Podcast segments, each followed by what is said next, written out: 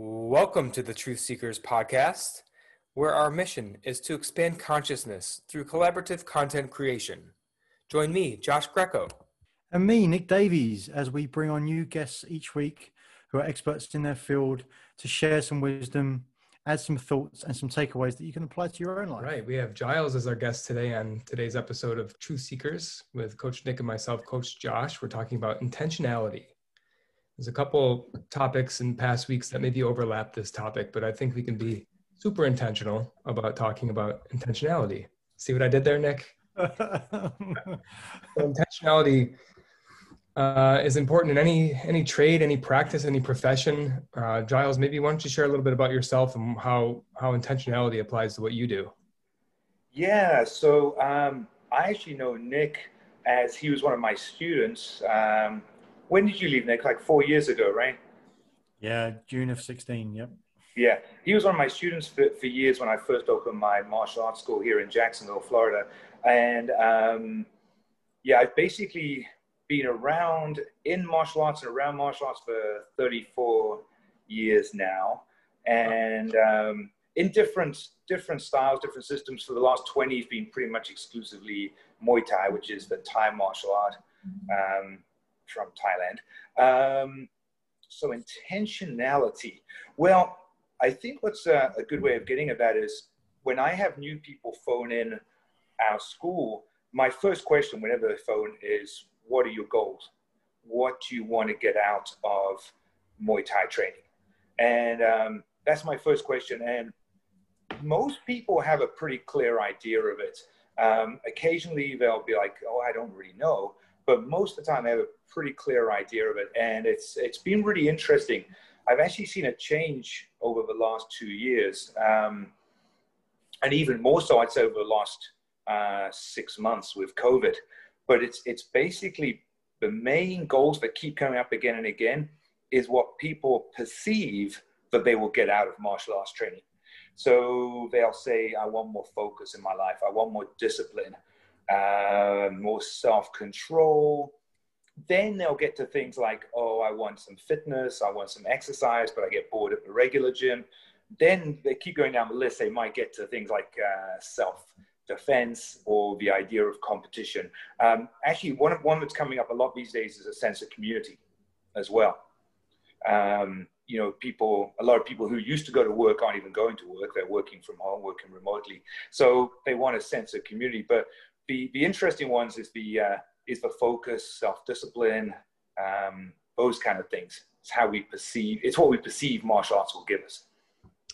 Now, Giles, when you ask them that up front, is that more yeah. to understand what they're looking to gain out of it, so that they can be more intentional, or are you also more intentional about your how you cater the program to them? Both. I'm honestly though not going to really change the program. the only thing we're going to change is how we talk about it, yeah.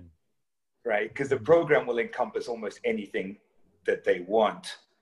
So it's just how we're going to talk about it. So if they say my goal is self-defense, then I might talk about it a little bit differently. Um, what we teach on a daily basis isn't self-defense specific but what it will do is it will develop a lot of the attributes, the confidence, the fitness, the awareness, the attributes that will stop you ever getting into a self-defense scenario. So we obviously have some physical skills that come into it, but it's more that it develops the attributes that uh, that stop you getting into it. But if they were to say, "Oh, you know, my focus is competition," then I might change what I say to them or show them when they first come in. I'll show them our national titles. I'll talk to them about our trips to world championships, things like that. So it's more that it just changes the way I talk about it with them. Um, it's not really that I change the uh, the program per se, you know. Isn't that fascinating? Isn't that fascinating? Like how many uh, conclusions you can draw from that as well. It's like it's it is what it is. you can and you can decide whatever you want to take from it, right? You know, and uh, if this yes. is what you want, then take that. You know, it's like what do you need? We'll take that then. You know, it's like, it's, yeah, it's pretty fascinating, isn't it? I think there's a lot of overlaps in everything else, certainly in what we do as well. It's like, well, well what do you need, right? Because you know, nothing has any meaning except the meaning we give it. Right. If you if you're if you're coming to Muay Thai for focus, uh, and the, the work in the program, just like everyone else, you're training, you're, jumping rope, you're you're you're you're you're doing um, uh, you're doing you're doing some some everything else is related to the class, right, etc. etc. But okay, well, look see see look how focused you are. Look how this is impacting your focus. Don't you see that? Right. Right. Right. For that for that 20, 30 minutes when you were learning a new technique or series of techniques, yeah. you didn't you didn't think for one second about the bills you had to pay. Right. Or the fact that your partner might have been nagging you or whatever. You didn't think for a split, split second about any of those. You just focused purely on that punch and that elbow and that knee and that kick. Yeah. So you can yeah, you can pretty much get out of it whatever you want to. I may change my terminology with some people, and we've actually added um, we've actually added meditation class and we've added specific flexibility classes to try and make ourselves a little bit more rounded as well. And how does how does it do that, Giles? How does it do that? Yeah, you said it, it makes a little bit more well-rounded. So what is what does that portion give them that they wouldn't? Oh, have? okay. Yeah, yeah. So if if I was teaching the way I would have been teaching in the early 90s, so what's that, 20, 25 years ago, we would have had a two hour long class. Um, we would have had a warm up, we would have had a technical aspect, then we would have had a long stretch, and we would have even incorporated meditation and stuff into class. People's attention and um, ability to focus for long periods, and also maybe people's time constraints seems to be different now. And so we've actually shortened all our classes to an hour, and we try and keep them a little bit more actively involved in the specific class. Um, so then we have the martial arts specific classes, and then we now have a meditation specific class and a flexibility specific class, rather than back when I first started out with teaching, it would have been a two hour class that incorporated everything. Hmm. Yeah. What's interesting is we, we give people those those hour long classes. A lot of people are now staying for the, for the two hours worth. Hmm. They're staying for like an hour of martial arts practice and an hour of flexibility practice. But if I was to put on our on our schedule two hour class, it would scare a lot of people off. It's a, it's a funny one. It's a bit of a mind game with that one. That's what I was going to say. You know, it's like you if you we often talk about the duality of of of working in in structure, but also allowing for the creativity. Yes, so you you just need enough structure so people yeah. feel comfortable with it. Right. Too much that will will stop them opening up and being creative. So it's like it's you can come to the class, and if you want to hit the bag a bit afterwards, you can do that as well, right? And so yes, exactly, making it two hours class. Yeah, uh, it just gives people that flexibility. Yeah, yeah. And the great thing is with our new location, which which you saw a few weeks ago, Nick, we have a mm. a really large, we have 8,000 square feet worth of martial arts school now. It allows us to do multiple classes at the same time, or people finish one class and, like Nick said, go off and hit the bag or do their own thing off in the corner. It kind of allows a bit more flexibility as well. Yeah, it's, it's super cool. Oh, and Giles, would you would you share as well? Because like, what, I'm thinking about the intentionality around this, and yeah, and and it's okay. Well, these are all the things that people come to Muay Thai for, uh, and and there's and, and there's a what they say that they want to come for and what they actually right. come for and what they actually will yes. come for might be three different things it, yes that's very, very true and then it's the application of like well they're just going to run the program when they get there because they're going to listen to the listen to the crew right they listen to you and listen right. to other trainers and to go through that and then what you've done is create this expansion of, of availability back to that duality again but would you share your intention about why you started in the first place. I know that this is very yeah refreshed for you right now in, in terms of your thought. Process. Yeah, yeah, yeah. That's that's that's great. I'd love to talk about that. So I originally, I look back now, and I I did martial arts as a young young kid. My parents actually put me in it because I had a pretty bad temper. Um, I would sort of, you know, feel like I was losing control of my emotions and getting um, a tidal wave of like frustration and anger would overwhelm me and, and like as a young kid didn't know what to do with it. So you know it probably ended up with me lying on the floor hitting the pavement a few times and things like that as a little t- i'm talking as a little tiny kid. Yeah. so my parents put me in judo and only I only did it for about two and a half three years and that helped a lot. Um, and i also used to love watching the uh, the 70s martial arts shows like kung fu with david carradine you know, based on uh, Bruce Lee's, uh, was it the Silent Flute? Um, you know, David Carradine wandering the Old West as a Shaolin uh, Shaolin monk. So I used to love love those kind of shows, and so it's very interesting us talking about what we believe martial arts would give me because I always thought martial arts would give me that that calmness. Yes, the ability to kick butt and defend the weak who needed protecting. Um, like I, it's funny, I never ever thought so much about protecting myself. It was always like other people, but more it was the, the calmness and the control over one's emotions. So I stopped martial arts through my teens. Um, and at this point, I was living in Johannesburg, South Africa, which at that point, mid to late 80s, incredibly violent, incredibly violent, like carjackings and shootings and killings every every week. People I knew, uh, it was crazy violent. Um, so I got back into martial arts in my late teens because I felt like at that point I was starting to feel afraid for my safety. So I got back into it a little bit for that. And I initially thought it was, I initially thought it was to learn how to protect myself physically.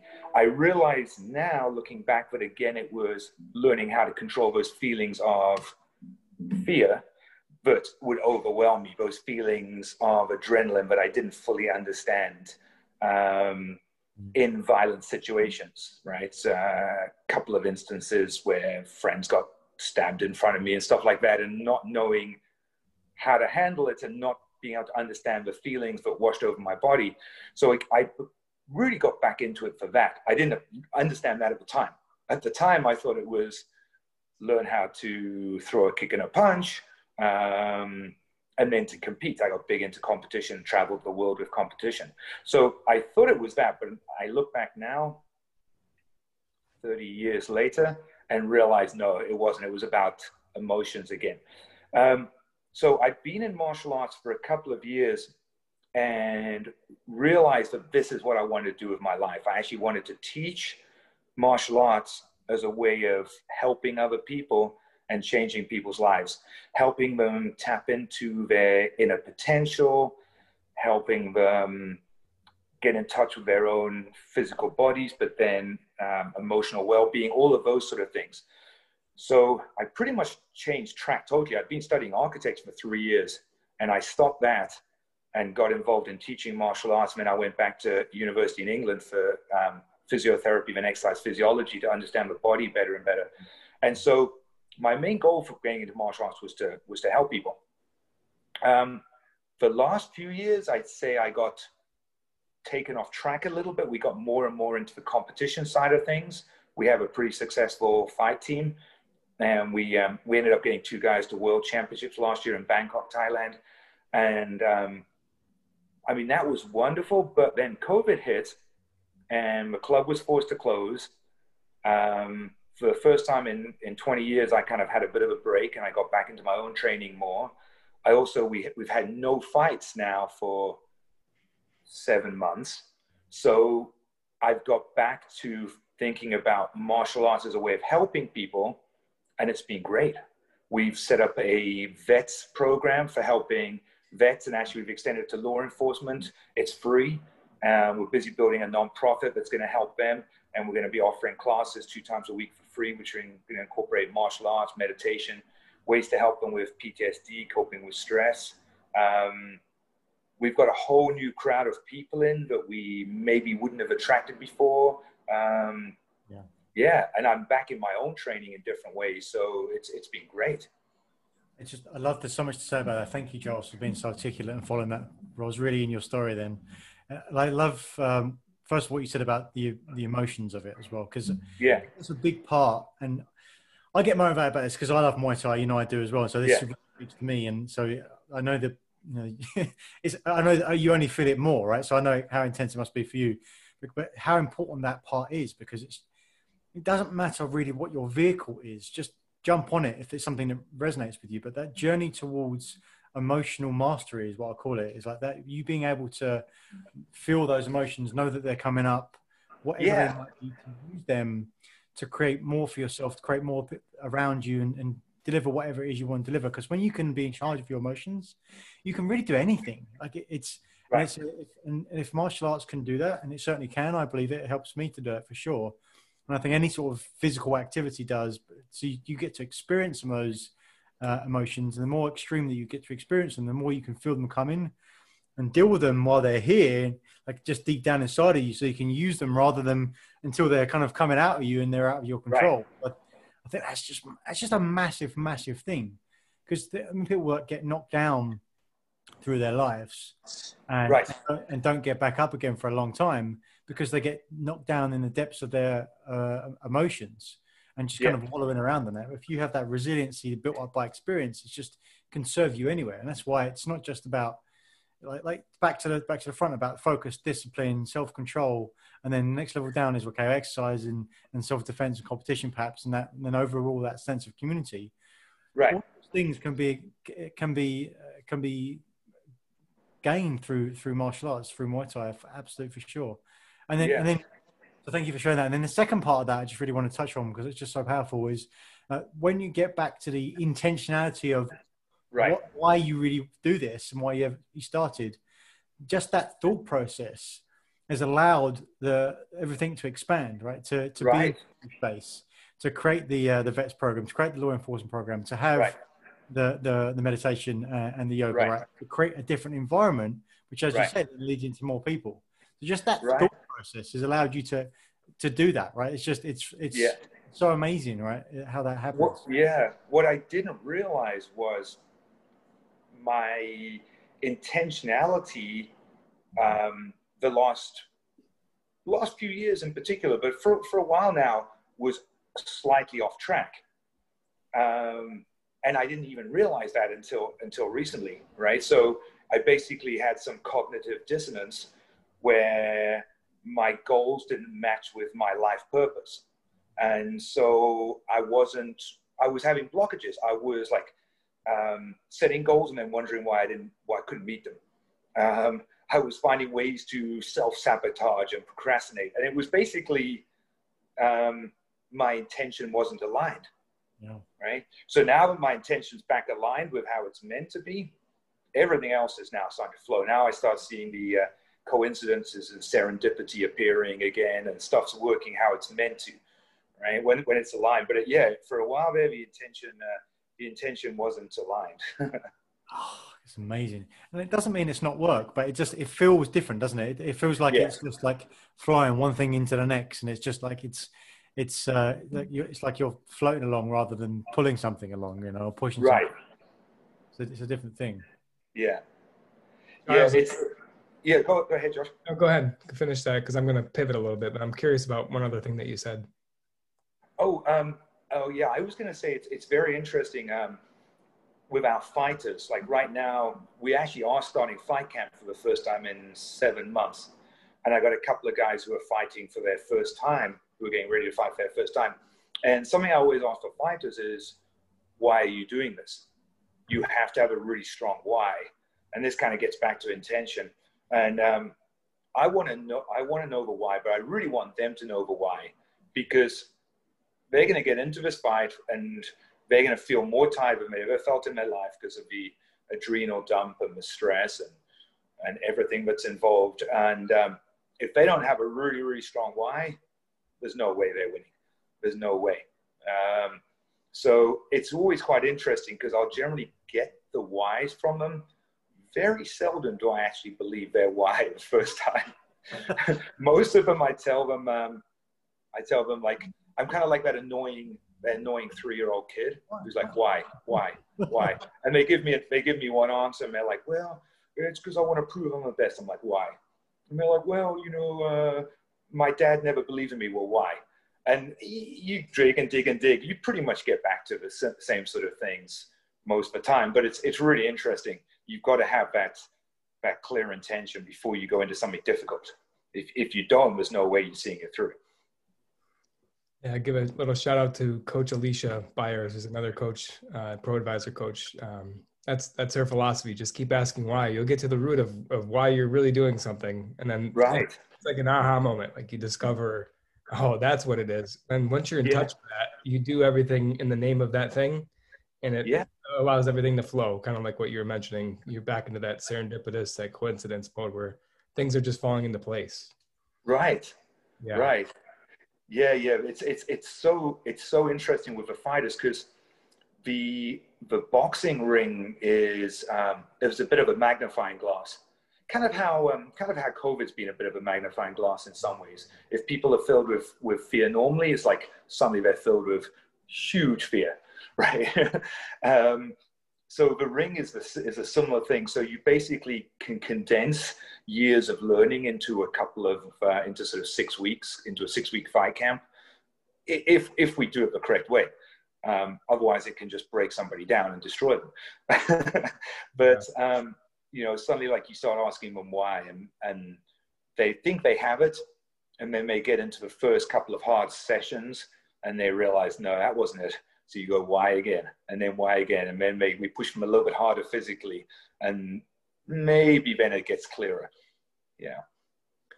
Uh, so I'm just curious. This is the question I was going to ask before. Did you have that that answer to that why question when you were studying architecture, or what was it that ultimately no bring back, or more of a separation?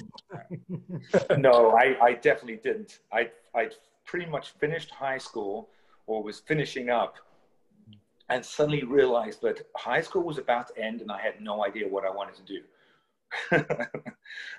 all, all my friends had been working on it for three, four years. I had just been living in the moment and not thinking ahead at no all. Intentionality. Zero. yeah.